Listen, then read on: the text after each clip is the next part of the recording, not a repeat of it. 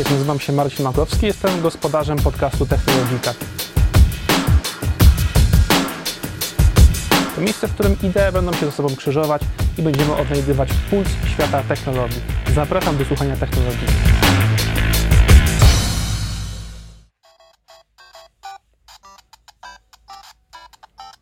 Ten dźwięk to nie pomyłka, to zapowiedź naszego nowego odcinka, który poświęcony będzie retrograniu, czyli starym grom, które nie wychodzą z mody, które właściwie dzisiaj odzyskują drugą młodość i są cały czas popularne, cały czas możemy się e, z nimi bawić i czegoś od nich nauczyć. Gośćmi tego odcinka Technologiki e, jest dwóch geeków, dwóch e, miłośników starych gier.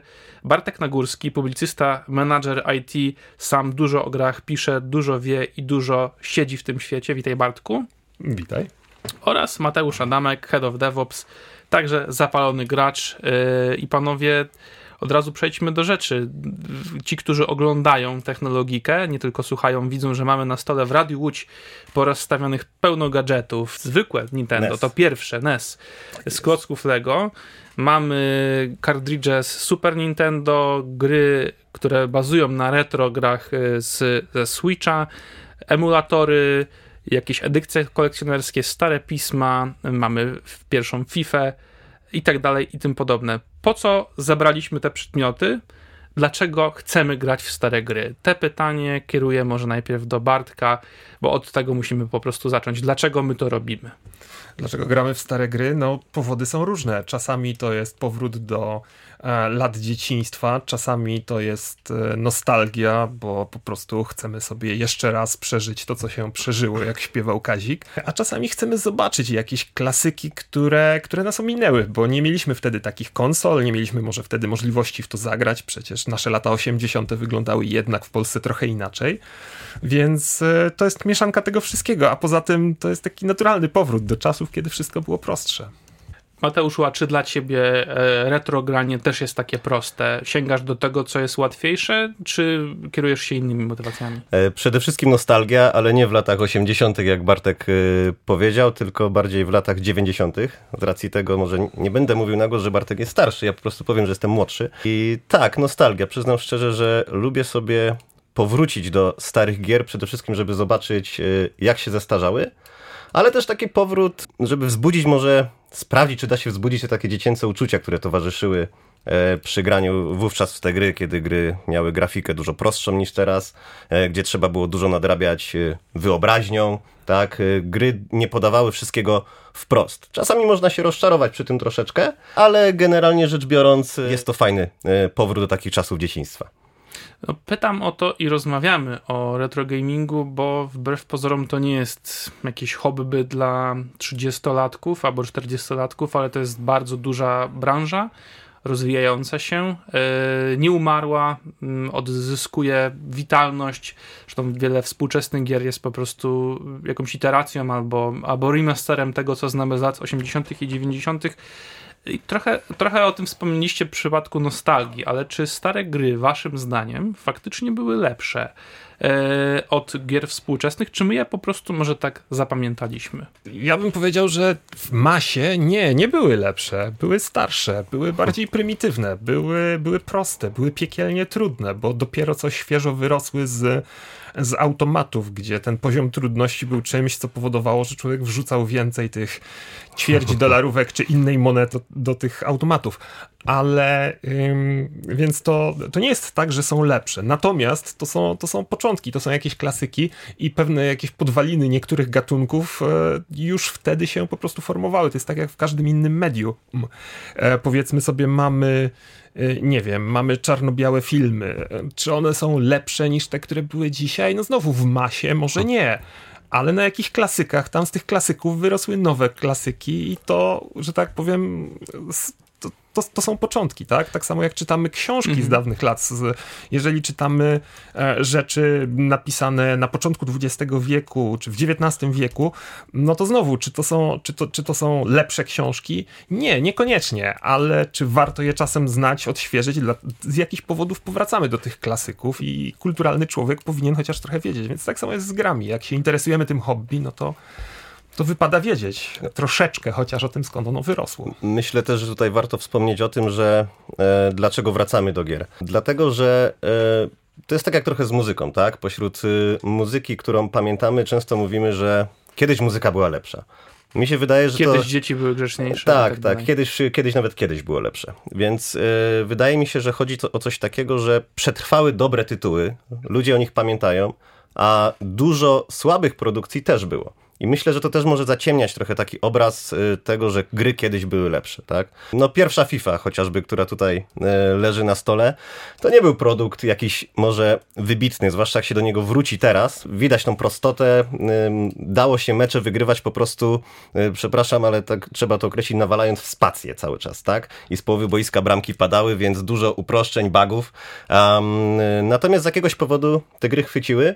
E, I pomimo, że są to produkty może nie, niedoskonałe tak jak Bartek wspomniał, proste w swojej budowie, to jednak tutaj ta nostalgia jest silna i są takie mm, gry, które no ja kocham piłkę nożną przede wszystkim, tak? To sam byłem ciekaw, jak sięgałem po, po tę FIFA. E, Nie grałem w nią jak wyszła, e, bo nie wiedziałem w ogóle, że takie coś istnieje. Dopiero jakoś aktywnie zacząłem grać FIFA w 98 Chyba roku. ledwo chodziłeś, co? Jak to No wychodziło? 5 lat miałem, 5 lat miałem, No. o ile dobrze pamiętam, w 92 roku. I taka ciekawostka odnośnie właśnie e, FIFA na okładce, to jest jedyny Polak, który do tej pory trafił na e, globalną okładkę, chociaż nie na globalną, no, w Europie. W Europie e, trafił na okładkę, był to Piotr Świerczewski, walczący o piłkę z Dawidem e, Platem, um, angielskim zawodnikiem, kadr z meczu Polska-Anglia, o ile dobrze pamiętam, eliminacji do mistrzostw Podaj chyba pudełko, świata. pokażemy. E, I Piotrek Świerczewski nie dostał za to ani złotówki i było mu przykro. No tak, w tak środowisku samo jak twórcy- piłkarskim to wspaniała i pyszna anegdota. Jedyny Polak na okładce FIFA, tej takiej wydawanej na Europę i guzik z tego miał. No, ten gentleman, który odpowiada za e, Tetrisa, o ile dobrze pamiętam, Aleksiej Parzitnow, ale mogę się mylić, bo mówię, bo mówię z pamięci i nie mam notatek, e, też nie dostał nic za, za grę, film która- teraz nawet wychodzi, prawda? Tak, i o może teraz sobie Tetrisa. chociaż odbije w jakichś tam tiemach, no ale, że tak powiem, tych iteracji Tetrisa na przestrzeni historii gier wideo było mnóstwo. Niestety nie dostał z tego ani grosza. Także. Tak, starsze gry nie oznacza, że gry lepsze. Jest taki jeden z moich ulubionych w ogóle kanałów na YouTubie, też ma swoją już historię, kanał z brodą, pewnie znacie. Ang- Angry Video Game Nerd. Taki Amerykanin, Mhm. który siedzi w piwnicy, ma kolekcję starych gier z Nintendo oryginalnego i, i jeszcze kilku innych e, konsol i pokazuje te gry i jego motywem charakterystycznym jest to, że się wścieka na przykład na E.T. czy na jakieś inne takie tytuły, które może nie do końca były zapamiętane, ale są tak złe, że aż Oj, dobre. E.T. to było zapamiętane przede wszystkim dlatego, że zakopali na pustyni, y, bo wyprodukowali za dużo egzemplarzy, ile dobrze pamiętam, tak, i okazało się, że ta gra była koszmarna, Tak. nawet na nie za wysokie standardy e, branży w latach 80. Więc tak, są takie, takie gry, Ale potem są tak złe, że aż Był dobre. taki moment, że próbowano to odkopać właśnie i nie wiem, chyba... Udało chyba się kilka odkopać i nawet y, nabierają Tak. wartości przede wszystkim dlatego, że to jest tak złe, że aż piękne. No więc y, mamy już na tyle lat, że możemy odrzucić tą taką naiwną wizję przeszłości, że wszystko było fajniejsze. Czasami tak, czasami nie. No ale do konkretów przechodząc, panowie, y, bo mieliście pewnie sporo takich powrotów, ja też je miałem, coś tam pewnie się podzielę z słuchaczami, moimi doświadczeniami również. Jakie gry was rozczarowały, jakie nie rozczarowały po powrocie do tych kultowych y, klasyków? Może tym razem Mateusz. Co mnie nie rozczarowało? Y, Lotus 3, nie wiem czy pamiętasz taką No, grę. świetna tak? muzyka. Muzyka świetna. Tak. Do tej pory, tak, przyznam się bez bicia, że mam nawet y, ten soundtrack y, na, w samochodzie y, i czasami go włączam, ale nie jeżdżę jak Lotusie. Właśnie chciałem zapytać, jak wtedy prowadzić, bo ja czasem widzę takich ludzi, którzy wyglądają jakby się uczyli jeździć na Mario Y, Kartach. Pędzą na złamanie karku, że aż trudno czasem ich wyprzedzić, Po prawda? łodzi tak można śmigać? Tutaj korków nie macie? Nie wchodźmy w ten temat. Tak, nie drapmy, nie drapmy. To jest poza... e, Lotus, zakresem tej. Lotus 3 oraz Cannon Fodder to są gry, do których regularnie wracam. Przede wszystkim dlatego, że sposób, w jaki są narysowane, to powoduje, że ta grafika się aż tak bardzo nie postarzała. I bo najszybciej starzeją się gry, które próbują być re realizm duży mieć, tak, jeśli Mhm. chodzi o, o grafikę. Jeżeli gra jest narysowana, tak, y, rysunkowa, no to starzeje się to dobrze, lub jeżeli jest to jakiś taki pixel art, da się no to tak mówi, tak, Y, przygodówki jakieś point and click, które głównie były rysowane w ten sposób. I też z gier takich y, trójwymiarowych już, i to nie będzie Wolfenstein, e, do których lubię wracać, to jest na Amidze Alien Breed 3D. Em, Muzyka, jest, muzyka w tej grze też była bardzo dobra, jak, wiele, jak na wielu, wielu grach na Amigę w tamtym czasie. Em, I przyznam szczerze, że jak sobie ją przypominam, to do tej pory mam ciarki takiego, takiego niepokoju, tak? bo ta gra była w takim klimacie bardzo... To był taki horror. Chodziło się po korytarzach oczywiście jak w Dumie, tylko te dźwięki na Amigę w porównaniu do tego, co na PC w tamtym czasie y, były dużo lepsze. Dźwięk był lepszy, y, muzyka miała więcej ścieżek, o ile dobrze pamiętam i y, grało się w to odbiór tej gry, imersja była na zupełnie innym poziomie. A pamiętacie jeszcze takie czasy, gdzie dźwięk na komputerach e, PC był tym PC speakerem wydawany? Niestety O, tak. Piszczały takie próby udawania głosów. Za, z PC Speakera dawało się czasem jeszcze coś tam wydobyć. Jak ktoś umiał to dobrze zaprogramować, to nawet syntezę mowy i ta, ta, tego Tak, rodzaju. Wolfenstein 3D miał próbę syntezy mowy poprzez Tak. PC speaker, głośniczek wbudowany Tak. w płytę główną i tam chyba nawet Hi- Hitler Tak, mówił to mówił, tak, Eine tak. kleine Amerikanen, to E, żenujące była ściarki, żenady, ale no Ciekawostka historia. odnośnie. PC Speakera, w tamtym czasie też wirusy nawet, które były robione, e, pisane na komputery, potrafiły jakieś dźwięki e, wyrzucać e, i była to synteza mowy. Nie pamiętam jak się ten wirus nazywał, ale złapałem go i pamiętam, że się wystraszyłem bardzo, kiedy pewnego razu usłyszałem My używaliśmy tego w pracowni komputerowej, bo był taki program MKS Wir, może O, tak. niektórzy Tak. jeszcze pamiętają. I MKS Wir miał takie próbki wirusów, żeby rozpoznać, co cię zaatakowało i na przykład, nie wiem, jeżeli tam ci się rozpada ekran albo spadają literki, to jest to wirus taki i taki. I właśnie ten wirus, który miał te sample e, scyfrowanej mowy puszczane przez PC Speakera też tam był, a że część była strasznie chamska tych tekstów, to na zajęciach z informatyki e, siedzieliśmy tak sobie i jak pani patrzyła w inną stronę, to ktoś z tego MKS Wira odpalał jakiś wulgaryzm na pełen ten, ten po czym siedział z niewinną minką, bo tam były tylko literki. Także. Kiedyś nawet wirusy były lepsze, no. Ale wyobrażam sobie was takich dziesięciolatków, jak tam coś komputer zaczyna gadać gadać Uch, no to... Tak, a i za plecami pani, która, która, która generalnie prosiła nas, żebyśmy jej pomogli ogarnąć te, te, te jakieś dziwaczne sprzęty e, z dalekich krajów i za jej plecami rozlegał się jakiś bardziej wulgarny ekwiwalent. Kidziwoko!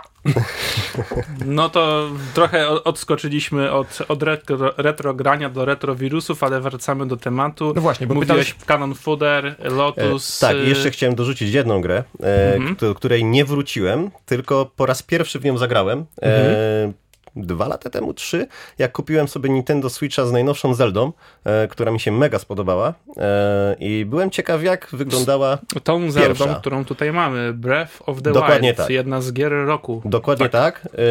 Duży tytuł. I stwierdziłem, że spróbuję zagrać w pierwszą Zeldę. E, Fajnie się złożyło, że na Switchu jest y, emulator. E, to znaczy, może nie, nie wprost emulator, ale da się odpalać gry, które wychodziły na NES-a i SNES-a. E, O, a której przy, też jesteśmy przygotowani. Zelda A Link to the Past. Yy, chyba najlepsza Zelda na Super Nintendo. dokładnie lepszych, dokładnie w, w, te, w, w tę Zeldę zagrałem i pomimo tego, że to jest y, stara grafika, te ekrany się przesuwają w całości, co y, powoduje, że trochę ciężko mi się w to grało, tak fabularnie mnie tak wciągnęła, że byłem w szoku, że, y, że są nadal takie gry, które nie odrzucają y, w żaden sposób, y, to znaczy odrzucają graficznie, ale potrafią mi tak wciągnąć, żeby po prostu przejść przez tę historię. No to Bartku, co ciebie e, pozytywnie może zaskoczyło w tych powrotach do retrogier? Pytałeś i o pozytywnie, i o negatywnie. Tak, no ale więc- zauważyłem, że Mateusz nie odpowiedział o negatywnych, więc Bo nie może... pamiętam. A, no, bo nie pamięta, To dobra, ja, no to ja, możesz ja wymieszam, jedno i bo to drugie. jest, to, to, to, to jest tak. Ja na przykład e, moje pierwsze komputery, pierwsze komputery, z którymi miałem styczność, to jeszcze nie moje, to jeszcze gdzieś tam u taty w pracy i tak dalej, to był Amstrad CPC um, i to był e, w niemieckiej wersji em, znany jako Schneider. Um, Amstrad Schneider to była taka kooperacja Bry Brytyjczyków i Niemców. Brzmi groźnie. I, i ZX Spectrum. Jakby miało strzelać, a nie grać. No dobrze.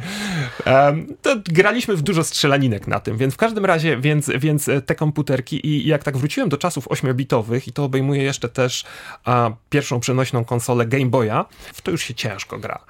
Um, i, I zostają takie pojedyncze perełki, jak te, które opisał Mateusz, czyli właśnie pierwsza Zelda.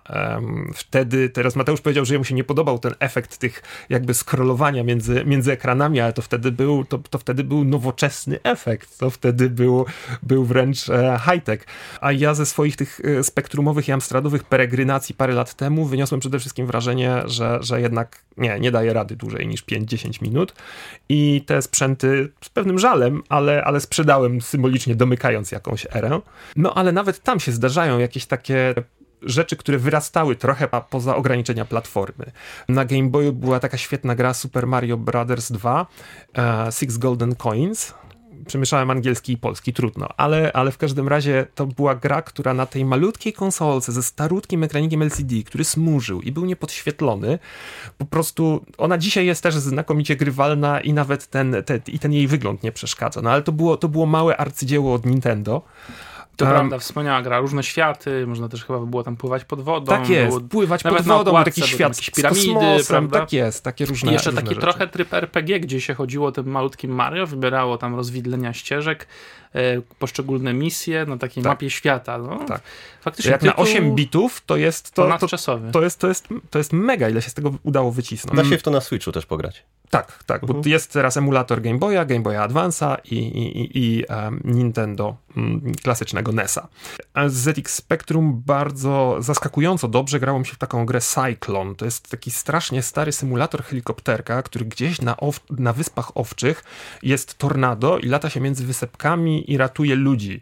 Więc tam się nie strzela, tam się nie bombarduje, tam się lata i walczy z tym wiatrem od tego tytułowego cyklonu, bo im bliżej tego cyklonu, tym ciężej jest tym helikopterkiem sterować. I to jest gra, która ma symboliczną grafikę. To, to, to nawet ciężko powiedzieć, że to jest pixel art. To są, to są piksele. Ale, ale zabawnie, bo po latach mi się w to grało całkiem, całkiem fajnie. A to, przypomniałeś mi o jeszcze, e, jak lataniu helikopterem, to na Midze Desert Strike. No. E, to też był... E, Fizyka świetnie oddana. Tak, tak. Rzut izometryczny, ale wyglądało to bardzo dobrze. I przy, jak przy helikopterach jesteśmy w samolotach, to River Ride, mhm. tak?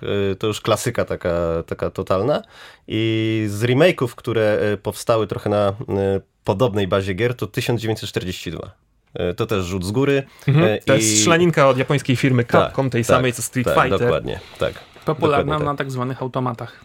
Tak, ale, ale ona była wznawiana potem wiele, wiele razy.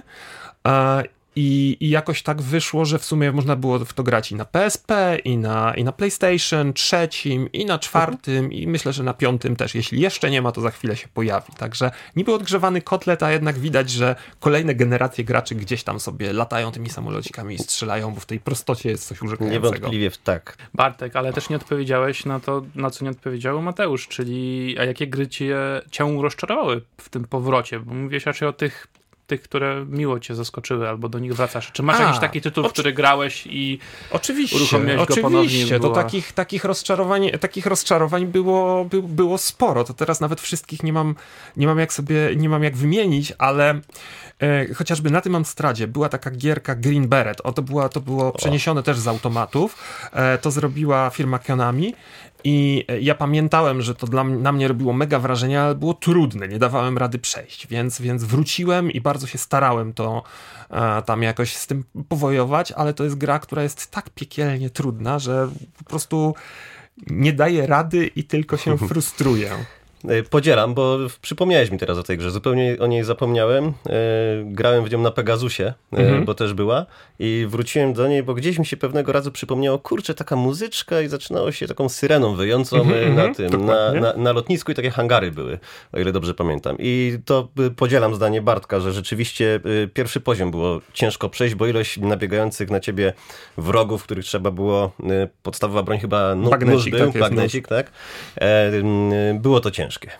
A czy nie macie wrażenia, że dzisiaj współczesne gry przynajmniej częściowo wracają do takiego wysokiego poziomu trudności, który rozumiany jest właśnie jako takie szanowanie gracza, który musi sam rozwiązać zagadkę, albo, albo poziom trudności jest tak wysoki, że jest to y, dokonanie warte streamowania, że pokonaliśmy jakiegoś przeciwnika. Chociażby przykład taki rajdy w grze Destiny 1 albo 2, w których często trzeba było zebrać zespół albo samodzielnie pokonać jakąś pieczarę najeżoną wrogami. W sumie mhm. nie do końca było wiadomo, co trzeba zrobić.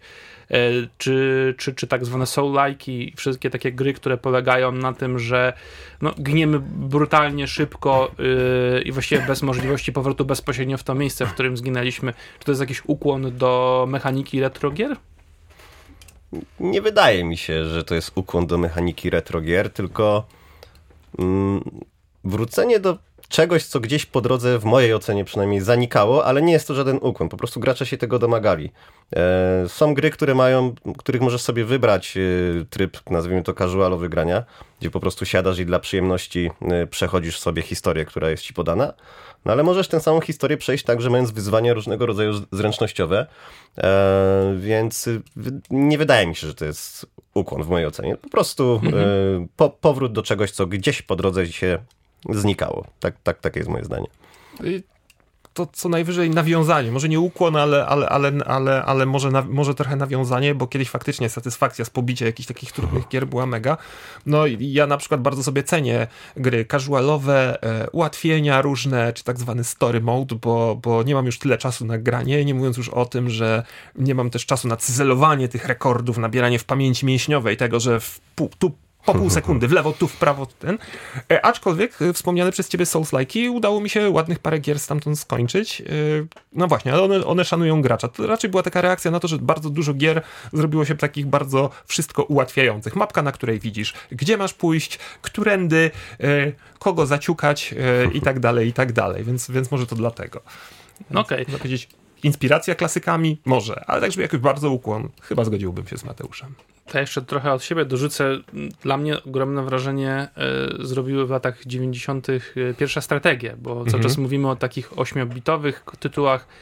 No ja trochę już pójdę dalej, ale nadal w retro, tak? Nadal lata 90., czyli na przykład pierwszy y, Warcraft, Pierwszy Red Alert. Starcraft. E, Starcraft, no to już nawet trochę później. Duna, panie. Duna. Duna. Dwójka, tak. E, Mat, czy matka wszystkich Conquer. tytułów w sumie, które mm -hmm. tutaj zostały wymienione. Znaczy tak. na pewno dla Starcrafta, dla takich RTS-ów. Mhm. Tak, ja myślę, że jeżeli jakieś gry się naprawdę nie starzeją z tamtych lat, to, to przede wszystkim strategie, bo ich mechanika, pomijając na przykład Warcrafta 1, gdzie y, już teraz jest zapomniana taka zupełnie archaiczna mechanika klikania na komendy jednostki, a potem dopiero ich egzekwowania, czyli nie ma tego po prostu pominięcia e, no, mm, interfejsu, mhm. co bardzo spowalnia grę, no to już na przykład nawet Duna 2, czy nie, nie przymierzając Command Conquer, albo Red Alert, który teraz wyszedł w przepięknym remasterze zresztą, mhm. jest myślę, że ponadczasowy, że te gry z połowy lat 90. potrafiły y, odnaleźć taki idealny idealny środek. E, czy też się zgadzacie z taką opinią? Nie wiem, czy idealny środek, e, czy wynika to po prostu z tego, że ten gatunek e, od pierwszego StarCrafta do StarCrafta 2, ostatnia była część chyba Legacy of the Void, no to mechanika się raczej sama w sobie nie zmieniła. To była taka jedynka z dużo lepszą grafiką, z bardziej rozbudowaną troszeczkę ekonomią i większą ilością jednostek, o ile dobrze, jeżeli się nie mylę. To prawda. Um, natomiast myślę, że pominąłeś jeden ważny gatunek, czyli gry przygodowe tak? To ja, to ja jeszcze, zanim pójdziemy w gry przygodowe, okay. to tylko chciałem dodać, że, że tak mówisz, że był idealny środek, ale ja pamiętam, bo ja w te wszystkie, wszystkie gry grałem i um, przecież te, ten pierwszy Warcraft, to tam po prostu chyba trzeba było, w Dune na pewno, w Dune trzeba było każdej jednostce wskazywać, gdzie ma jechać, więc jak no człowiek tak, tak miał tych jednostek więcej, to tak manualnie wskazywał. Wydaje mi się, że tam, nie wiem, pierwszy Warcraft to chyba można było cztery jednostki zaznaczyć, a w kolejnym chyba dziewięć, ale to, to, to, to, to też, jeżeli ich tam było e, kilkadziesiąt, to zarządzanie tym wszystkim to, było, to była droga przez mękę. Ja wtedy przechodziłem te gry, ale dziś już bym się nie odważył. Y, Duna wprowadziła w ogóle ten interfejs chyba jako pierwsza, o ile się nie mylę. Ten... Mnie się też tak wydaje, ale pewnie jeżeli e, będzie, jak będzie filmik, to gdzieś tam pod tym się pojawią komentarze, że wcale nie, bo jeszcze gdzieś tam. Wydaje mi się, że tak było, że Duna była pierwsza, a potem ewoluowało to właśnie mhm. E, w StarCraftie, chociażby wspomniane przez ciebie ilość zaznaczanych jednostek i niewydawanie rozkazu pojedynczych wybieranych z dołu, tylko już było to, nazwijmy to w cudzysłowie, zintegrowane z myszką, prawy klik, mhm, lewy, mhm. lewy, lewy klik, tak. Ale sami y, panowie wywołaliście drugi temat, czyli przygodówki, a właściwie Mateusz wywołał, y, czyli te tytuły mm, w, wykonywane, w kon, produkowane w konwencji point and click, która tak. zapadła y, wam najlepiej w pamięć. Broken Sword, The Shadow of the Templars, bo to była pierwsza moja własna gra, którą miałem w pudełku, którą oczywiście e, wykazując się wysokim ilorazem inteligencji pudełeczko wyrzuciłem, bo było mi przecież niepotrzebne, tak? Na szczęście płyty... A dzisiaj byś zarobił.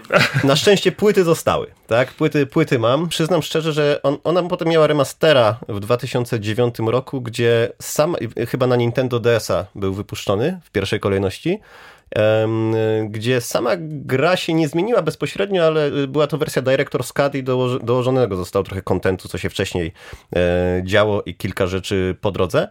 I ona uważam się dobrze zestarzała właśnie z racji tego, że tam były piękne ilustracje e, mhm. przede wszystkim na tle i same postaci były tak narysowane w podobnym stylu, przez co dobrze się integrowały z tym tłem. Przyznam szczerze, że lubię wrócić e, do tej gry raz na dwa lata, tak żebym zdążył troszeczkę zatęsknić i ścieżka dźwiękowa też jest super. Przejście przez całą tą historię detektywistyczną nomen omen i potem y, z, z, dojście do jakiejś mszy, nie wiem czy tak się nazywa to u templariuszy, mm -hmm. ale jakiegoś zebrania, gdzie mają jakiś totem, przy którym jakaś cała ta energia to świeci ładnie, w ogóle ładnie świeci. E, cała historia, przyznam szczerze, jest wciągająca i wielowarstwowa. E, jeżeli, jeżeli nie graliście, to bardzo zachęcam. A ze starszych, e, to bardzo e, lubię wrócić do polskiej produkcji, Teen Agent. Poczekaj, e, czekaj, Książę i Tchórz? Nie, Teen Agent. Aha, Teen, okej, okay, teen Agent, tak. E, teen Agent, y, y, już klasyczne daj mi, daj mi, daj mi, daj mi, daj mi. No i tam było dużo dobrych, dobrych tekstów. Budowniczy za dużo słucha Pink Floyd i tak dalej. Tak, tak. tak. No to, było, to, to, była, to, była, to była gra, której nie trzeba się było wstydzić. Otóż to. E, ja z point and clicków, to ja bym jeszcze sięgnął jak gry przygodowe, bo to jest w ogóle szeroka kategoria i tak żeśmy od razu troszeczkę przeskoczyli, zawęzili do, mm. do point and clicków. E, w tych wczesnych latach 90. szalenie uwielbiałem gry od francuskiej firmy Silmarils. To były takie gry Colorado, mm. Targan, i Starblade. I one były też takie, że tam chodził ludzik, co prawda tam się nie klikało myszką, no ale tam trzeba było zbierać przedmioty w Colorado, na dzikim zachodzie, walczyć z Indianami lub z agresywną fauną, ale też tam pohandlować, jakieś takie, takie rzeczy. I, i, i tam była piękna, dwuwymiarowa grafika, to, jest, to są takie gry, do których, tak jak wcześniej pytałeś, na przykład co jakiś czas wracam sobie jeszcze na to popatrzeć, przelecieć się statkiem kosmicznym w Starblade, czy, czy w Targanie, tam, tam sam początek to były takie lasy, ale on tam były tak animowane z, z masą szczegółów, że jak jest niebo, to po nim czasem przylatują jakieś takie dzikie gęsi, e, gdzieś tam na pniu przebiegnie wiewiórka, no małe, małe cudeńko. Dla mnie kiedyś to były po prostu takie małe światy, małe dioramki, w które się wpatrywałem na ekranie i mówiłem, kurczę, jakie to jest ładne. Podzielam, podzielam. Miałeś czuję tak na samo. Amidze? Na Amidze, tak. tak. I przypomniałeś mi jeszcze od razu o grze też y, Goblins. Nie wiem, Goblins, czy kojarzysz. oczywiście. To była, to była, komedia bardzo dobra w mojej ocenie. Też francuska. I najbardziej pamiętam Goblins y, chyba trzecią część. Y, najbardziej mi utkwiła w pamięci. I też firmy mi przypomnieli, Silly, Silly, Silly Marils, tak? Silmarils. Tak. Silmarils, Silmarils, tak. Oni mieli takie chyba e, diamenty w logu? Czy... No nie, no to były Silmarils, władcy pierścieni. no to Boże. przykro mi, fopa, przepraszam. Gdzie się nazywasz geekiem? Nie no. tylko, tylko do Bartka już teraz będą pytania, no niestety. E, jak to Ale tak pytałeś... ma wyglądać? Pytałeś, pytałeś o, o gry point and click. Um, to, ja, to ja przytoczę dwie. E, jedna, którą, e, którą, która mi się szalenie spodobała, jak byłem młodszy, Gabriel Knight and Sins of the Fathers. To była taka na Brzmi jak tytuł albumu Pink Floyd. to, to była Prowadzący taka... za dużo słuchał Pink to, Floyd w takim Tak, tak, o Boże, to teraz będzie leitmotiv. Um, to była taka, to była taka gra, która, która była trochę kryminałem, ale z wątkiem nadprzyrodzonym. Rozgrywała się w Nowym Orleanie, w tle było voodoo.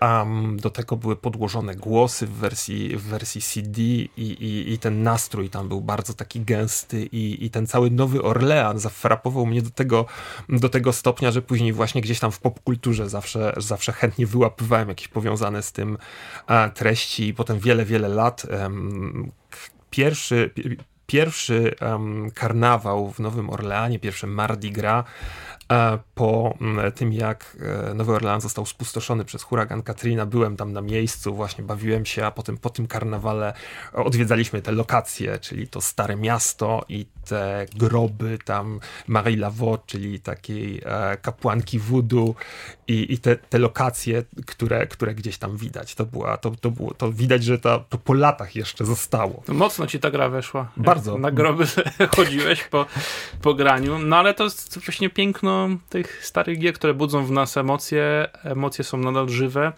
A to muszę jedno pytanie Bartkowi zadać, jak tak chodził po lokacjach. Lokacji z no. tajemnicy no. statuetki też szukałeś? e, nie, nie, ale kiedyś, kiedyś e, dawno temu, kiedy, kiedy spotkałem się z Adrianem Chmielarzem, właśnie mhm. E, pytałem i to te, te wykorzystane w tajemnicy statuetki, te, te zdjęcia, to mhm. na przykład tam było, była ta, taka plaża. Czeski i, dworzec, o ile dobrze kojarzę. Też i mhm. była, była taka pani, na którą tam trzeba było coś zimnego rzucić. Już nie pamiętam, bodajże serwetkę albo tam, nie wiem, wylać wodę. Mhm. Y, nie drapmy, ale taka, taka była zagadka. To, to, e, ten, I właśnie Adrian Chmielarz powiedział, że to były wykorzystane, zdigitalizowane jego zdjęcia z wakacji jako te tła.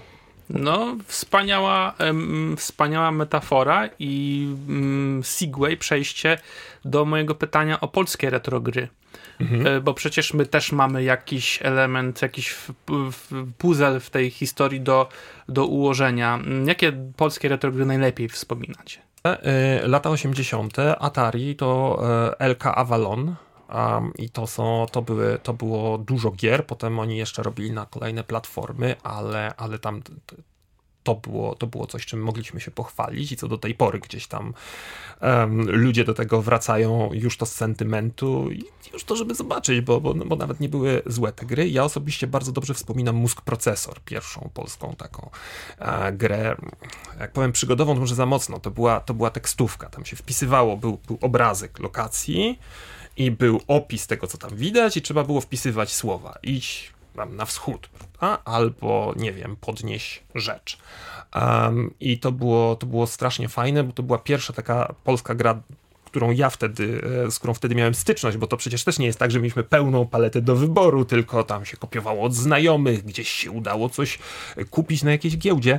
Um, i ta, I ta gra miała i miała muzykę, i miała treść, ten tytułowy mózg procesor, prawda, poszukiwania na wyspie, na której naukowiec pracował nad takim wynalazkiem, no i była po polsku, bo ta bariera mhm. językowa przecież w latach 80. to było e, ten, ten angielski, no myśmy z nim mieli trochę styczność, Pamiętam, nie było łatwe. powiem, jak dostałem właśnie Warcrafta jedynkę, no i człowiek jeszcze wtedy nie znał angielskiego i nie wiedziałem, co trzeba zrobić, żeby przejść pierwszą misję bo nie znałem po prostu tych y, wytycznych, no to siedzieliśmy kilka godzin z moim kuzynem i co nam przyszło do głowy, że trzeba być może wydobyć całe złoto z tej mapy, więc wydobywaliśmy tymi parobkami złoto, potem jak się nie skończyła ta pierwsza misja, a już zabiliśmy wszystkich wrogów, to stwierdziliśmy, że może trzeba wyciąć wszystkie drzewa na całej mapie. I godziny wycinaliśmy wszystkie drzewa, aż się okazało, że trzeba było chyba jakąś drugą farmę zbudować, czy coś, coś, w tym stylu i gra po prostu przychodziła do następnego poziomu, więc można mieć tym też kupę zabawy, jak się języka nie zna, no ale to... To ja tutaj bym dorzucił, że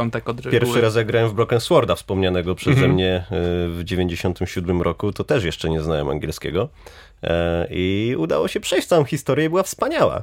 Oczywiście potem e, nie, nie wiedziałem, jaka to Ale była miałeś historia. obok taki klasyczny słownik? Nie, nie. E, to znaczy, tak. ja już wtedy, ile miałem? 10 lat, no to już uczyłem się angielskiego i pojedyncze słowa wyłapywałem. Natomiast kompletnie nie rozumiałem, o co tam chodzi, ale było to Jakiś na tyle... savant przeszedł grę bez znania języka, jeszcze mu się tak, podobała. To z, z kuzynami w to graliśmy i na takiej zasadzie, że jak nie wiedzieliśmy, co trzeba zrobić, mimo że to z dialogów wynikało, no to po prostu w lokacji pasek po pasku, żeśmy szukali. Tak. piksel po pikselu. Y, jeszcze w Broken Swordzie było o tyle fajnie, że w momencie, kiedy się kursorem najechało na coś... To się y, podświetlał. Nie podświetlał. Nawet y, jeżeli miałeś interakcję, to się w takie zębatki kręcące mm-hmm. zmieniało. Jak można coś było podnieść, taka łapka się robiła. Więc mimo wszystko było to uproszczone, bo w momencie, kiedy Monkey Island i trzeba by było mm-hmm. wybierać, weź, idź, zrób, no to może byśmy do tej pory jeszcze próbowali to przejść. Gimby, tak. gimby nie znają. No ale dobra, polskie... Ja jestem gimbem, przepraszam. Retro też niestety. Jak już mówiliśmy, Mateusz jest młodszy. No i ja siedziałem ze słownikiem obok, e, pamiętam, pamiętam, że jak grałem kiedyś w pierwsze UFO, e, to tam Ale było... Bartek, polskie retrogry. Polskie, dobrze. A z- zostańmy na tym mózg procesorze. W każdym razie to, że można było z tym komputerem i to wtedy jeszcze 8-bitowym ZX Spectrum wchodzić w interakcję po polsku, Chat GPT? to teraz tak, teraz może by się używało różnych narzędzi, plus teraz wszyscy mówimy po angielsku i ten obiekt tej popkultury um, anglojęzycznej jest przecież i są lokalizacje. Dawno temu przecież tego nie było, więc, więc wtedy, e, kiedy wyszedł mózg procesor, to robiło naprawdę niesamowite wrażenie, tak? I te, przypomniałem sobie, były miecze Waldgira na Atari, to to było też, wydaje mi się, z LK Avalon. E, e, jak e, powiedziałeś o tym, jak nie do końca, jak, jak rozpoznawaliście, e, co tam w ogóle trzeba zrobić w tym Warcraftie, to przypomina mi się, jak mój e, ojciec próbował zrozumieć hobby dziecka i włączył lemingi o. I, i, I stwierdził, że to, to taka gra, łażą takie małe paskudztwa i był przekonany, że gra polega na tym, że trzeba je wszystkie wybić. I tak próbował, tak, ale potem miał takie, no dobra, no to, ale tu jeszcze parę zostało, a to się nie da. I, i, i, i pamiętam, jak, to, to, jak, jak mu się twarz zmieniała, jak mu tłumaczyłem, że po pierwsze nie należy ich wybić, tylko należy nimi pokierować, żeby przeżyły, a po drugie, że jak już je chciał wybić, to tam jest taki guziczek i one wszystkie eksplodują. Dokładnie. Lubiłem bardzo zatrzymać jednego z jednej strony, drugiego drugiego z drugiej i tak, żeby było ich tak gęsto, że aż nie można było rozróżnić pojedynczych lemmingów, tylko masa się z nich robiła i wtedy y, chyba odliczanie wsteczne się nad głową pojawiało i można było je wysadzić w powietrze. Dobrze, Ale że wtedy, się robiły w mapie. Dobrze, że wtedy nie było instytucji szkolnego psychologa. Bo... No może, gdybym był psychoanalitykiem, to bym na was zarobił małą fortunę. Eee, Okej, okay. polskie retro gry, Mateusz, co ci tam w głowie? To przewinmy się troszeczkę do lat 90. bardziej. E, wspomniany Teenagent bardzo mi tak utkwił w pamięci. E, grałem dużo też w Kajko i Kokosz, mimo że ta gra była strasznie zbagowana i w pewnym miejscu dało się utknąć na zawsze i trzeba było save odczytać wcześniej. Mhm. Nie pamiętam dokładnie co to było, ale kojarzę, że było to jakieś, jakaś chatka e, przy, przy jeziorze. No to może chatka Jagi. Chatka Jagi, ale nie pamiętam e, czego nie biorąc wcześniej, można było na tej lokacji utknąć, tak? Mhm. I też taka gra Anno Domini 2044, która luźno lub mniej luźno nawiązywała do, do, seks, do seks misji, dokładnie. E, I e, teksty, które tam e, by, były, chyba nie były bezpośrednio wyjęte z seks misji, ale parafrazowane w taki sposób, że wiadomo było o co chodzi. I z polskich gier, o, na Amidze, pechowy prezent. Nie wiem, czy kojarzysz. W ogóle. Pierwszy po, słyszę, co to. Point, point and click, rysowany na takiej, w taki sposób, no w pęcie można powiedzieć, że narysowany, ale polskie osiedla, polskie osiedla, gdzie chodziło się, już też nie pamiętam fabuły, bo nie, nie wracałem do tej gry, ale utkwiła mi w pamięci jako taka jedna z przygodówek też na Amigę. No i koronny produkt polski, nie przygodówka, ale polskie retro, no to wspomniałem o blokach, to Franco. Franco. Tak. Myślałem, że nikt nie wymieni. Dzięki. Musiałbyś pierdoła. suflować. Tak, tak, Franco i te... Och. Fontanny krwi i te mięśnie w poprzek jakiejkolwiek anatomii. Gra absolutnie niecenzuralna, wbrew jakiejkolwiek poprawności politycznej. E, pełna takiej Polski lat 90., tak, brudnej, tak. E, wielkiej płyty, jakichś sprayowanych napisów na ścianach. No i bonusowy poziom jazda maluchem. Tak? Jazda tak? maluchem. A pamiętacie, tam takie były postacie, jak na przykład taki karateka w żonobijce, w klapkach, jakieś... Może nie idźmy dalej już w tym Nie, no, kierunku. no możemy powiedzieć, wiesz, tutaj możemy przyjąć poza krytyka i powiedzieć, że to była turpistyczna estetyka oddająca ciężką rzeczywistość lat 90. i już przestanę. No tak, tak. takiego próby odnalezienia sensu w tej szarej rzeczywistości, ale gra ciekawa, A wiecie, fajna, że, wiecie, że soundtrack się na Spotify pojawił z Franco? Chyba dwa lata temu. Już no. wiemy. Zaraz będę musiał go posłuchać i zobaczymy, tak. czy wrócą wspomnienia bicia dresiarzy pod, pod blokami. Yy, i teraz yy, kolejne przejście do tego, co jest przed nami dla oglądających technologikę to nie musimy tłumaczyć. Dla nieoglądających, no to już trochę od tego zaczęliśmy. Mamy tutaj sporo gier, konsol, e, pism, czyli cały ten staff, merchandising związany z retrograniem. Można na tym zarobić teraz. No ja na przykład teraz trzymam w ręku taką chińską konsolę Annebernik, mm, która jest emulatorem właściwie wszystkich y, takich retro konsol od Game Boya po PSP, ma jakiś system Linuxowy wgrany, jak rozumiem, z emulacją i romami, które można gdzieś tam pobierać z internetu i właściwie wszystko jest w tym jednym urządzeniu. To jest taki trend, który często jest y, nawet jeszcze podnoszony poziom wyżej, bo są urządzenia, które nawet y, hardware'owo emulują gry na przykład z Game Boya, więc nie jest to taka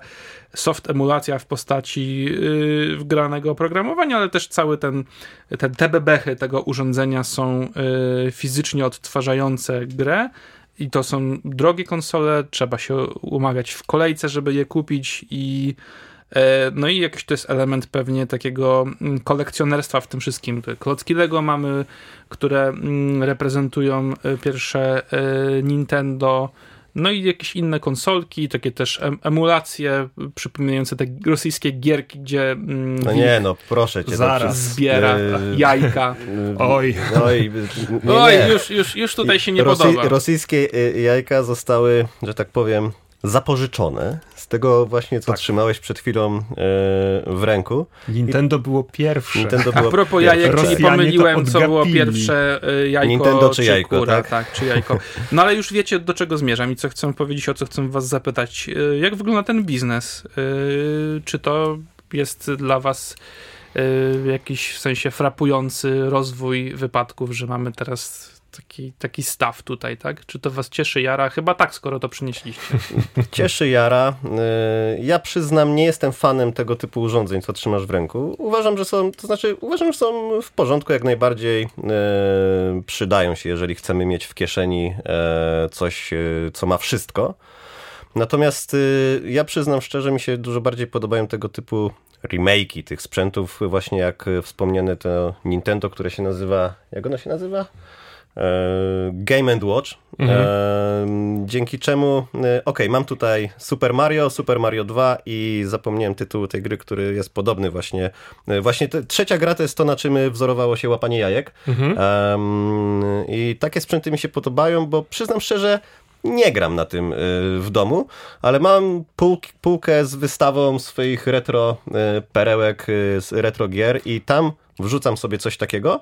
Natomiast y, pod telewizorem y, podłączyłem sobie y, Raspberry, na którym zainstalowałem projekt open source'owy RetroPie, gdzie można romy sobie wgrać i pograć. E, I ja osobiście nie przepadam za wydawaniem pieniędzy właśnie na takie, e, takie konsolki, które, które no, ty wspomniałeś. RetroPie to jest dokładnie to samo, co, co, co ten. Czyli, ale za friko. Tak, po, pier po, pierwsze jest emulacja. Tak. E, po drugie, ROMy najczęściej są, ich legalność może być kwestionowana. Wątpliwa, tak. Tak.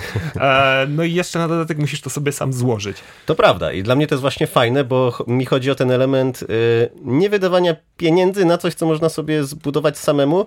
Okej, okay, rzeczywiście to nie jest tak, że każdy może sobie to zbudować, bo gdzieś e, troszeczkę to jest oparte o Linuxa, odrobinkę takiej podstawowej wiedzy, jak zbudować kod z GitHuba e, trzeba Przypomnę, wiedzieć. że Mateusz jest e, DevOpsem, więc dla niego babranie się w Linuxie stanowi sens życia i istotę kariery Aż zawodowej. dziwne, że jeszcze o tym nie powiedział, bo to tak jak chyba ze studentami pierwszego roku prawa. Że tak. tak. Przepraszam, czy pan wie, że studiuje prawo, nie? E, to szanuję, że jeszcze nie wymienił tego. Tak, rok 2023 jest rokiem Linuxa, jak ostatnie 18 lat. E, więc y, przyznam, że nawiązywanie takie bezpośrednio do jakichś starych, yy, starych konsol. Miniaturki NESa można w Mediamarkcie kupić. Można kupić miniaturkę Atari 2600 chyba, jeżeli się nie mylę. I można kupić yy, nawet sobie miniaturkę Ponga, automatu, na którym można pograć. Oczywiście pytanie, które pierwsze się nasuwa, ale po co? Po co? Dokładnie. Yy, Dzięki, mnie... że zadałeś to pytanie, bo ono się samo ciśnie na myśl, ja yy, trochę teraz gram w, w Wario Land, jednym z moich ulubionych Dla mnie gier na Game Boya. Nie, nie trzeba w to grać. Ja lubię ten element postawienia tego na półeczce jako taki element przeszłości, który nie jest jeden do jeden, ale gdzieś tak potrafi zachować e, jakąś pamięć o rzeczach. No to jak Stetler i Waldorf będziemy się kłócić, bo ja akurat jestem e, z drugiego obozu, e, to znaczy mnie szalenie irytuje, jak ludzie zachowują się jak sroki, zwłaszcza faceci mają do tego tendencję do zbieractwa, tak? I, i, I mnie jest zawsze żal tych sprzętów, czy tych gier, które ktoś gdzieś mógłby użytkować nadal, mógłby, mógłby e, czerpać z tego radość, a one stoją i są gdzieś trofeum, także chociaż przyznaję, kto jest bez winy, niech pierwszy rzuci rzuci kamieniem, też mam trochę Dziękuję. takich. Dziękuję, bo chciałem właśnie uszczypnąć w tę właśnie, stronę. Szczyp ta hipokryzji w tym była. szczypta. No, to wszyscy pielęgnujemy własne drobne tam, mm, powiedzmy sobie, idiosynkrazje. E, natomiast ja, ja ten, ja tutaj to, to trochę zależy. Ja wiem skądinąd, że Mateusz ma pewną skończoną liczbę tych pudełek, tak, i to nie jest e, cały garaż na przykład, ale, ale znam takich kolekcjonerów, którzy mają kilkadziesiąt na przykład e, starych komputerów różnych, czy, czy nawet powyżej setki i, i po prostu oni nie mają czasu się tym fizycznie pobawić. A z ciekawości, ile ty masz? Ja mam nie za dużo, y, co y, teraz, żeby być absolutnie szczerym, wynika głównie z twardej postawy mojej żony odnośnie rzeczy, które zajmują miejsce, a z którymi się nie bawię. Więc tutaj powiedzmy sobie, że ta moja decyzja, żeby zostawiać te rzeczy, z których realnie czasem chociaż trochę korzystam, była taka, no, z pewnym, z pewną inspiracją mojej najukochańszej małżonki. Um, to też tłumaczy, dlaczego na przykład nie mam 15 e, IBM-ów z różnych epok, tylko laptopy do grania tam bardzo stare, mniej stare, średnio stare, um, no ale jakiś tam e, prawda, monitor VGA, jak, jakaś Amiga, jakiś monitor do Amigi, trochę takich różnych, uh mhm. różnych zabawek. No ja was chciałbym jeszcze zapytać o taki wątek, który sam ciśnie się na usta, czyli no my sobie teraz tutaj opowiadamy to wszystko w takiej miłej atmosferze, no bo znamy, lubimy ten świat, ale mhm. czy to nie jest takie trochę łatwe, czy to nie jest takie chodzenie na skróty, kolejna tam wersja Nintendo, tylko że mniejsza, yy, kolejna, nie wiem, Zelda, tylko że na nową konsolę, kolejny Mario, 100 razy ten sam, Akurat tutaj mam wersję e, Super Mario Maker 2 na Switcha i mam też na Super Nintendo cartridge oryginalny do Super Mario World. Te gry się niewiele różnią, zresztą jedna się w drugiej zawiera. Można samemu stworzyć takie mapy do Mario e, właściwie we wszystkich wersjach, jakie wyszły, chyba w takich najważniejszych e, pięciu wersjach tej gry i mam wrażenie, że przyjdzie następny rok i Nintendo wyda kolejną wersję Mario Makera i kolejną wersję tego samego. Czy my się trochę nie zapętliliśmy w tym świecie retro rozgrywki Ale... do takiego poziomu, że już mamy cały czas to samo, przez to samo, przez to samo, przez to samo? Ale to jest, to jest, to jest nisza i w tej niszy jest miejsce... No pewnie wielomilionowa nisza, e, patrząc na i graczy i miliardowa, jeżeli chodzi o przychody. Z jakiegoś powodu Nintendo ma chyba największą ilość sprzedanych konsol, prawda? Mhm. Tak, i z jakichś powodów też to robi, bo to Mario się sprzedaje. Mhm. I jak powiedział inżynier Mamoń, najbardziej lubimy takie piosenki, jakie znamy, więc dla, dla części ludzi te, te kolejne wariacje w temacie Mario to jest coś, coś, co ich bawi. I ja w żadnym razie nie będę tłumaczył ludziom, że powinni bawić się czymś innym i czas powiedzieć stare no, rzeczy. Każdy marnuje pieniądze w sposób, jaki lubi, no. Dokładnie. Do, no dobra, no, ale ja tak. muszę być tym marudą, no bo prowadzę podcast, więc nie możemy możemy powiedzieć, no okej, okay, to się dogadaliśmy i idźmy dalej, bo tu jeszcze trzeba podrążyć. Dlaczego o to pytam? Bo wydaje mi się, że nie ma nic złego w szukaniu stref komfortu, ale jeżeli branża jakaś wpada w taką permanentną strefę komfortu, no ale, to przestaje ale, być innowacyjna. I czy, czy dla was to jest No właśnie, to jest wycinek. Cała branża, cała branża jest, jest kawałek branży, który koncentruje się na remake'ach, odświeżaniu i wydawaniu ponownie tych rzeczy. Jest kawałek branży, który inspiruje się tymi klasykami i robi rzeczy bardzo podobne. Jest kawałek branży, który totalnie już robi rzeczy, które z tamtymi y, nie mają prawie nic wspólnego, więc... Ale to się to nasiliło, bo pytam, bo wiecie, nie chodzi mi tylko o tytuły z lat 90., no ale y, przykład dla mnie jakiejś takiej wtórności tego zjadania własnego ogona, jak ten wąż Uroboros, to jest na przykład The Last of Us. Wyszedł oryginał, nowa nadal w sumie gra na PlayStation 3, potem wyszedł remaster, a teraz wyszedł właściwie, nie wiem, remake. W zasadzie remake, jeszcze raz od nowa. Tak, tej, czyli na przestrzeni tak naprawdę niedługiego odcinka czasu, tam nie wiem ilu lat, 10, Dekady. 10 Czy może. to jest taki niedługi odcinek? No mamy, no. wiesz, trzy wersje tej samej gry.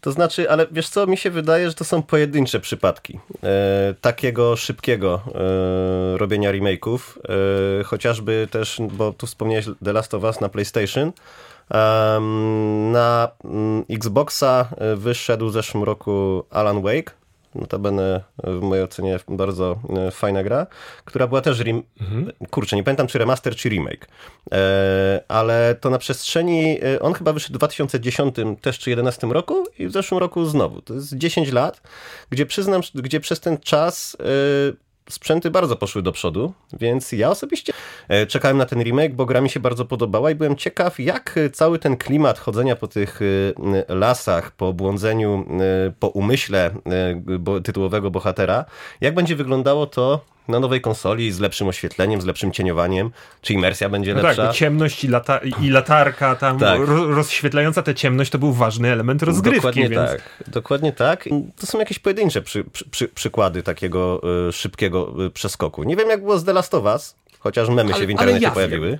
Proszę. Ale Bartek, to powie. Bo, bo z, The Last, z, The, z The Last of Us y, to jest akurat coś, co mnie bardzo ucieszyło. Bo tak, jakby jeśli idzie o starsze książki, na przykład klasyki literatury, um, to nie ma absolutnie żadnego problemu z tym, żeby sobie pójść do biblioteki, tę książkę e, wypożyczyć, czy kupić w antykwariacie czasami. E, czy ten. Natomiast jeśli idzie o gry, no to one są nierozerwalnie związane z technologią, um, a ta technologia idzie do przodu.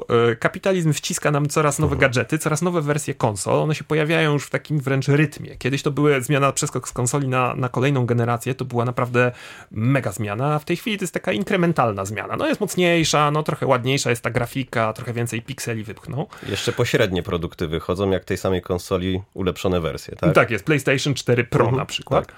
E, I, I teraz problemem w tym, żeby obcować z tymi klasykami, bo The Last of Us to jest duża gra. To jest gra, do której, do której jeszcze się będzie wracać przez jeszcze pewnie kolejną dekadę, mniej lub bardziej.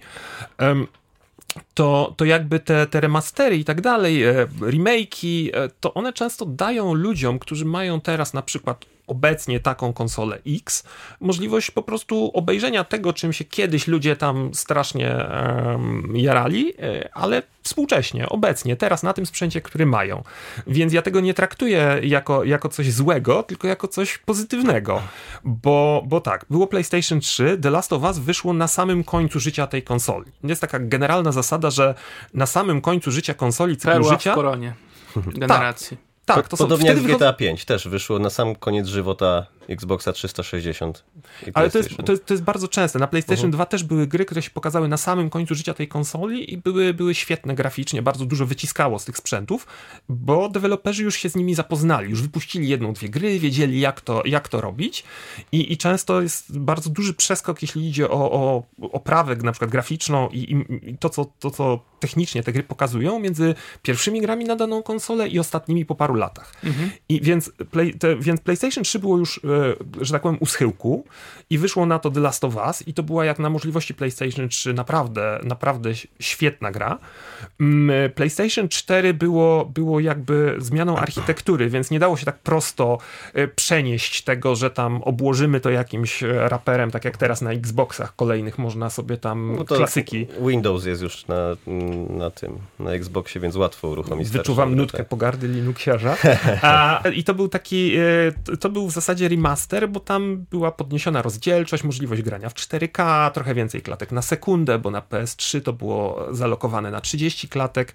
E, no i teraz na PS5 jest, jest e, remake, który powiedzmy sobie poprawia, nie wiem, animacje, czy różne tam jakieś efekty cząsteczkowe, różne takie rzeczy, które jeszcze można z tej PS5 wyciągnąć. I tutaj można dorzucić ważną rzecz, że dzięki temu gry, które wyszły kiedyś dawno, stają się dostępne dla młodszych ludzi, gdzie przez pewnego rodzaju mechaniki na przykład, które się zestarzały, byłoby to nie do przejścia, tak? E, mhm. No na przykład e, Age of Empires świetnie wrócił, odświeżając mhm. nieco mechanikę, no ale wyciągając najlepsze te takie mm, ponadczasowe elementy gry. I tak na koniec już chciałbym, mm, żebyśmy znaleźli takie właśnie kamienie milowe retrogrania, które można zastosować do dzisiejszych produkcji, albo które sprawiają, że rozmawiamy o tym już e, kilkadziesiąt minut i, i nie słabną emocje. Czy znaleźlibyście jakąś złotą formułę tego, co wam się w retrograniu podoba? Albo ogólnie, albo na jakimś przykładzie. Dlaczego tak chętnie wracamy do tych gier? Na przykład dla mnie osobiście takim złotym Przykładem, wręcz wzorcem e, metra e, jest e, Heroes Trójka, bo mhm. tutaj nikogo nie zaskoczę. Gra. Ta gra przełożona w wersję HD na tablet, ta mhm. sama gra dosłownie, jest wspaniała. Jest nadal jedną z moich ulubionych gier i się nic nie zmieniła, tylko po prostu jest grafika lekko bardziej wyostrzona i i to jest oczywiście ten, ten szczyt, powiedzmy, takiego retrogrania, które jest ponadczasowe, moim zdaniem. I czy wy macie też takie tytuły i czy um, umielibyście wyciągnąć z nich tą esencję, która sprawia, że czegoś być może współczesne gry mogą się od tych retrogier nauczyć, czyli te mechaniki, jakieś elementy, które dla was były i nadal są tym, co daje frajdę. E, ja bym nie, nie, nie byłbym w stanie wskazać takich e, pojedynczych tytułów, ponieważ uważam, że Teraz mówimy o retro, coś co jest lata 80., 90. Dla y, ludzi wieku mojej córki, która ma 16 lat, retro to będzie rok 2000, nie wiem, 10 powiedzmy. E, I w każdej tej, nazwijmy to epoce tworzenia gier, e, gry zawsze mm, czymś się charakteryzowały, tak? wychodziły gry, które, no, nie wiem, jak z samochodami, można zauważyć w nich, że są mm, podobne do siebie i to się jakoś zmienia. Więc ja osobiście bym nie był w stanie e, wskazać żadnego takiego kamienia milowego, jak to określiłeś, bo jest to jakaś ewolucja, tak? Gry najpierw były tekstowe, jak Bartek wspomniał, mózg, procesor, tak? Mhm. Potem e, gry były jakieś rysowane i tak dalej, i tak dalej, i tak dalej. To się po prostu zmienia, tak? Więc e, ja nie byłbym w stanie wskazać czegoś, co należałoby wyjąć sprzed 30 lat z gier i włożyć teraz do każdej gry obecnie. Bartku, czy ty widzisz to jakoś inaczej? Odrobinkę, e, tylko troszeczkę nawiążę do tego, co powiedziałeś o Heroesach. E, to była świetna gra, ale to było, to, to było dawno i e, tak naprawdę teraz, gdybyś wziął takiego, takiego nastolatka, to teoretycznie musiałby albo jakoś obsłużyć te emulacje DOSa, prawda, i, i tę grę tam jakoś uruchomić. Nie, no, na Steamie jest. Normalnie na, na, Steamie, na, na tablecie No to, że na Goku, dobrze. No w każdym razie, w każdym razie wracałby do tej, do tej dawniejszej tej, ale znowu, no na komputerze. No to starzy ludzie używają komputerów, młodzież używa tabletów i komórek. I no teraz... I właśnie, można już grać na tablecie w Heroes, No właśnie. dotykając. I zobacz, i to jest to, czy, to, to, to, co mówiłeś, że no ale to tak co jakiś czas powraca. No ale powraca i dzięki temu na przykład um, przytoczona tutaj córka Mateusza może sobie zagrać w Heroesów, nie babrając się w jakichś tam Steamach, innych rzeczach, które może dla niej nie są tego, tylko po prostu na tablecie może się tym pobawić i to jest dla mnie rzecz dobra. Muszę bronić córki, bo y, umie używać Goga i Steama. No tak. Zdziwił się, jakby twoja córka nie umiała. Mateusz trained you well. Się nie Ale... sprawdził jako ojciec. Y, a, a wracając do pytania, y, czy są jakieś takie rzeczy, które bym wyjął z tego, czy które, na które bym zwrócił uwagę i powie, pod, podetchnął pod nos deweloper i powiedział, o, o, tak róbcie. E, troszeczkę tak. E, dlatego że to jest tak jak lata 80. E, I mamy te, mamy te filmogra filmografie z lat 80. i mamy, prawda, takie, takie klasyki jak Terminator, jak, e, jak Commando, jak, dobra, może coś nie z Arnoldem Schwarzeneggerem. Rambo. Powiedzmy.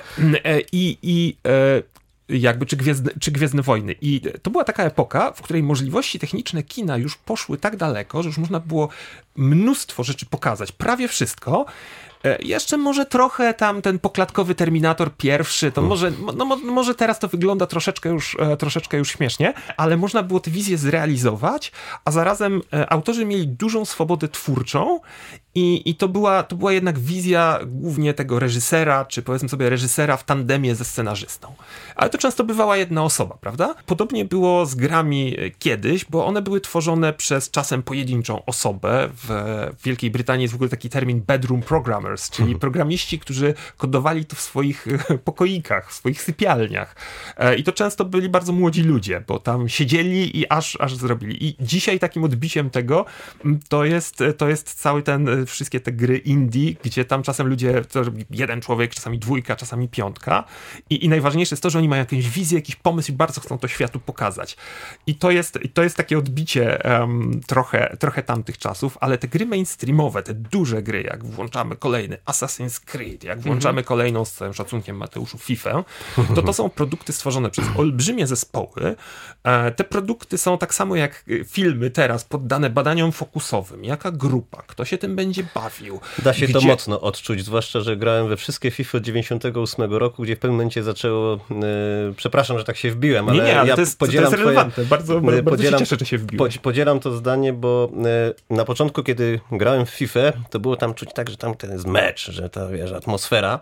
A potem nagle w FIFA e, zaczęło się pojawiać dużo rzeczy zbędnych, jakieś e, kustomizacje stadionów, jakieś e, tifo, karty, które zmieniają rzeczy kompletnie zbędne i dużo, dużo mocy przerobowych było palonych na to, co jest w tej grze najmniej, w mojej ocenie oczywiście, najmniej istotne. Tak? Zamiast się skupić na gameplayu, na tym, żeby ten mecz był coraz lepszy, coraz bardziej realny, to dużo się traciło tej energii na rzeczy o, poboczne. Zaczynamy narzekać. E, rzeczy... Ale czy to nie jest to, co nas zbliża do ideału retrogier, czyli skupienie się na gameplayu? Czy to jest ten fokus na, na mechanice, a nie na opakowaniu, na sprzedawaniu w mikrotransakcjach jakiejś skórki do broni? No oczywiście nie uciekniemy od tego, nie cofniemy czasu, ale czy to trochę nie jest tak, że marzymy za retrogrami, wracamy do nich, bo e, less is more po prostu. Ale może to będzie tak jak z muzyką, że to będzie ten y, tej niższej jakości produkty lub może nie jakieś wybitne, które po prostu z czasem zostaną zapomniane, a jakieś gry wybitne, które e, pojawiają się co jakiś czas, po prostu będą zapamiętane i może za 30 lat ktoś będzie rozmawiał o tym, co jest teraz, tak samo jak my rozmawiamy o tym, co było 30 lat temu. Tylko jeszcze Bartku, dokończ yy, yy, swoją myśl. Więc mnie jakby, jeśli, jeśli coś miałbym wskazać jako taki wyróżnik tamtej, tamtej epoki z grubsza, te lata 80. i, i 90., bo, bo powiedzmy sobie, nie będziemy teraz wchodzić w dyskusję, gdzie jest prawdziwy prawdziwe retro, ale powiedzmy te lata 90. To właśnie było tak, że te technicznie już były możliwości zrobienia i, i pokazania bardzo dużo. Można było opowiadać opowieści przy użyciu gier, można było tworzyć rozrywkę, taką czystą rozrywkę, gameplay, ale opakowaną w bardzo ładną, w bardzo ładną formę. E, i, I to było troszeczkę jeszcze robione na wyczucie, z czym się wiązały błędy, tak? Czyli ta, ta cała masa gier, które były ta, takie sobie, tak samo jak teraz. Nie każda gra indie, nie każda gra niezależna jest jakimś wielkim hitem, ale ten przemysł jako, jako cały był troszeczkę mniej zglajszachtowany, mniej taki, e, powiedzmy sobie, mniej to były takie produkty końcowe dużej korporacji, a więcej w tym było trochę takiej właśnie mm-hmm. jakiejś pasji, jakiegoś zęba, jakiegoś, jakiejś, jakiegoś rysu twórczego. I to znowu, to ja nie mówię, że to w branży zaginęło. Może te duże projekty, te duże, te, te duże gry, e, one są specyficznym rodzajem e, produktu, ale jak gdybym ja miał coś wspomnieć, to właśnie to, jaką, jaką właśnie czasami tam mieli ludzie wizję czy fantazję i ja dzisiaj odnajduję to w grach, w grach niezależnych, które często są inspirowane właśnie jakimiś elementami tych starszych gier. No to ładna mhm. klamra, ładne podsumowanie y, naszej dyskusji, że no, nie bądźmy naiwni i nie będziemy y, tutaj mówić, że to, co kiedyś było, było lepsze niż to, co teraz, bo to nawet chyba jedny, na jednej z pierwszych tabliczek mm, odciskiwanych przez Sumerów były narzekania na to, że młodzież dzisiaj pije wino, a kiedyś była lepsza. Tak, to jest e, tabliczka skryby. To jest skryba mm. narzekający na swojego syna i tłumaczący, że on nie docenia tego, co ma teraz, bo kiedy ojciec był młody, to było ciężej. I tak, Bartłomiej Nagórski, chodząca encyklopedia. E, I od gamingu, i od tabliczek klinowych sumerów. E, a więc tak, ta konkluzja niech będzie, tak powiem od siebie, po prostu eksplorujmy świat retrogier, bo on często daje ponadczasową rozrywkę, przygodę, historię, opowieść. Te rzeczy nigdy nie wychodzą z mody.